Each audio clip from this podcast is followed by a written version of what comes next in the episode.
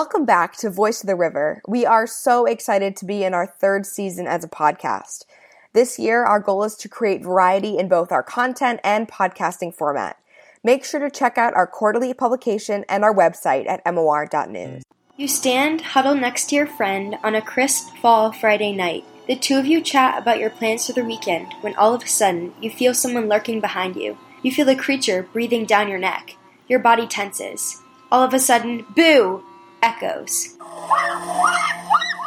Located at DeMeritt Hill Farm in Lee, Haunted Overload has been consistently ranked one of the top 13 haunted attractions in the nation by HauntedWorld.com. The haunt consists of a 30 to 45 minute walk through the woods with elaborate scenes, enormous props, and decked out actors wandering to scare each customer at every corner. I'm everything you've ever been afraid of! With improvements made each year, the haunt has gone from a locally known to an internationally known attraction. Audrey Ammon, who is a senior at Oyster River High School and a Haunted Overload volunteer, mentioned that she has noticed the growth during the six seasons she has worked there. I think that the growth has been exponential. When I was first starting out, we were we were excited by the idea of hitting a thousand customers in one night. Like that was mind blowing. Like whoa! And then as soon as we started to get a lot of publicity, all of a sudden it was like 1700 and then 2100 and then we're selling out every night and it it just kind of exploded. This growth is evident because of the upgrades the staff continually makes during the off season. Gabby Albert, a senior at ORHS and a former Haunted Overload volunteer, highlighted this idea. All year long um, after halloween through like summer we work on you know trying to build the set and trying to make sure that the haunt isn't as complicated to walk through because of these enhancements and the popularity of the event, Ammon said that the line into the walk can be up to two hours.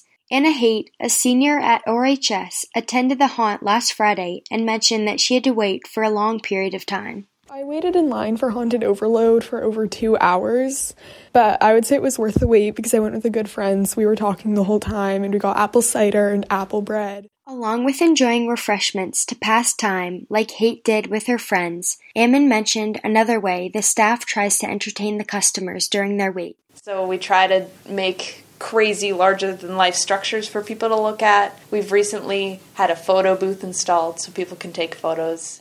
Haight even mentioned that she was planning on attending the event with a larger group of people, but the others could not attend because they did not purchase their tickets far enough in advance. I was planning on going to Haunted Overload with a bigger group of friends, but most of them waited until the day of to buy their tickets. And at that point, it was all sold out, so it ended up just being me and one other friend who bought both of our tickets for us the night before. The uniqueness of this event has grabbed local news sources' attention. Ammon spoke to this. Just have a lot of really talented, forward minded people who are just drawn to this place.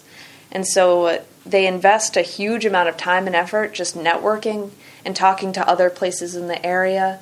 And we've just got such a gem of a creation that people just kind of gravitate towards the coolness we've created. And so we've gotten attention from local news sources like ABC um, when we participated in the Fright Fight event they held, which was kind of like a contest between haunts across the nation. The function has been named one of the top 13 haunted attractions by HauntedWorld.com for the past eight years. These awards have been granted to the event because of the hard work and sense of community the owner, Eric Lowther, and the staff share with one another. Here's Ammon. I really love the community.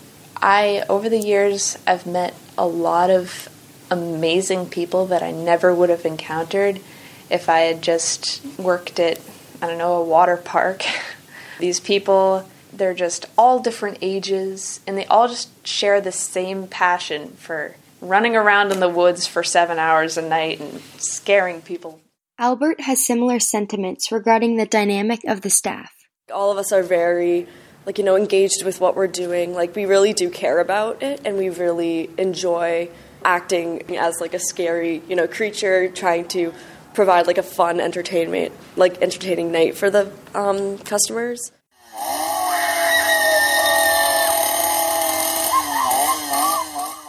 This passion that the staff has for the haunted attraction has helped to make the Drive of Haunted Overload come to life. This is something Ammon highlighted. The purpose is just to share like this magical little world in the forest that lovers of Halloween and horror can just share in a wonderful experience.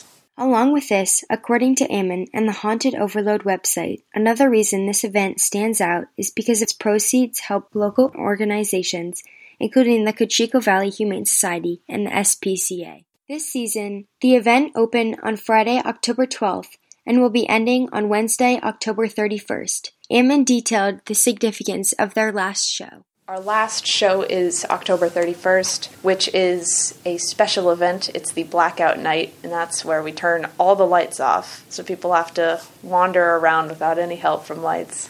If you are interested in attending, a ticket to a regular night show costs $25 in advance or $29 at the door. It is recommended to purchase a ticket online because the show sells out quickly. For Mouth of the River magazine, this is Abby Schmidt.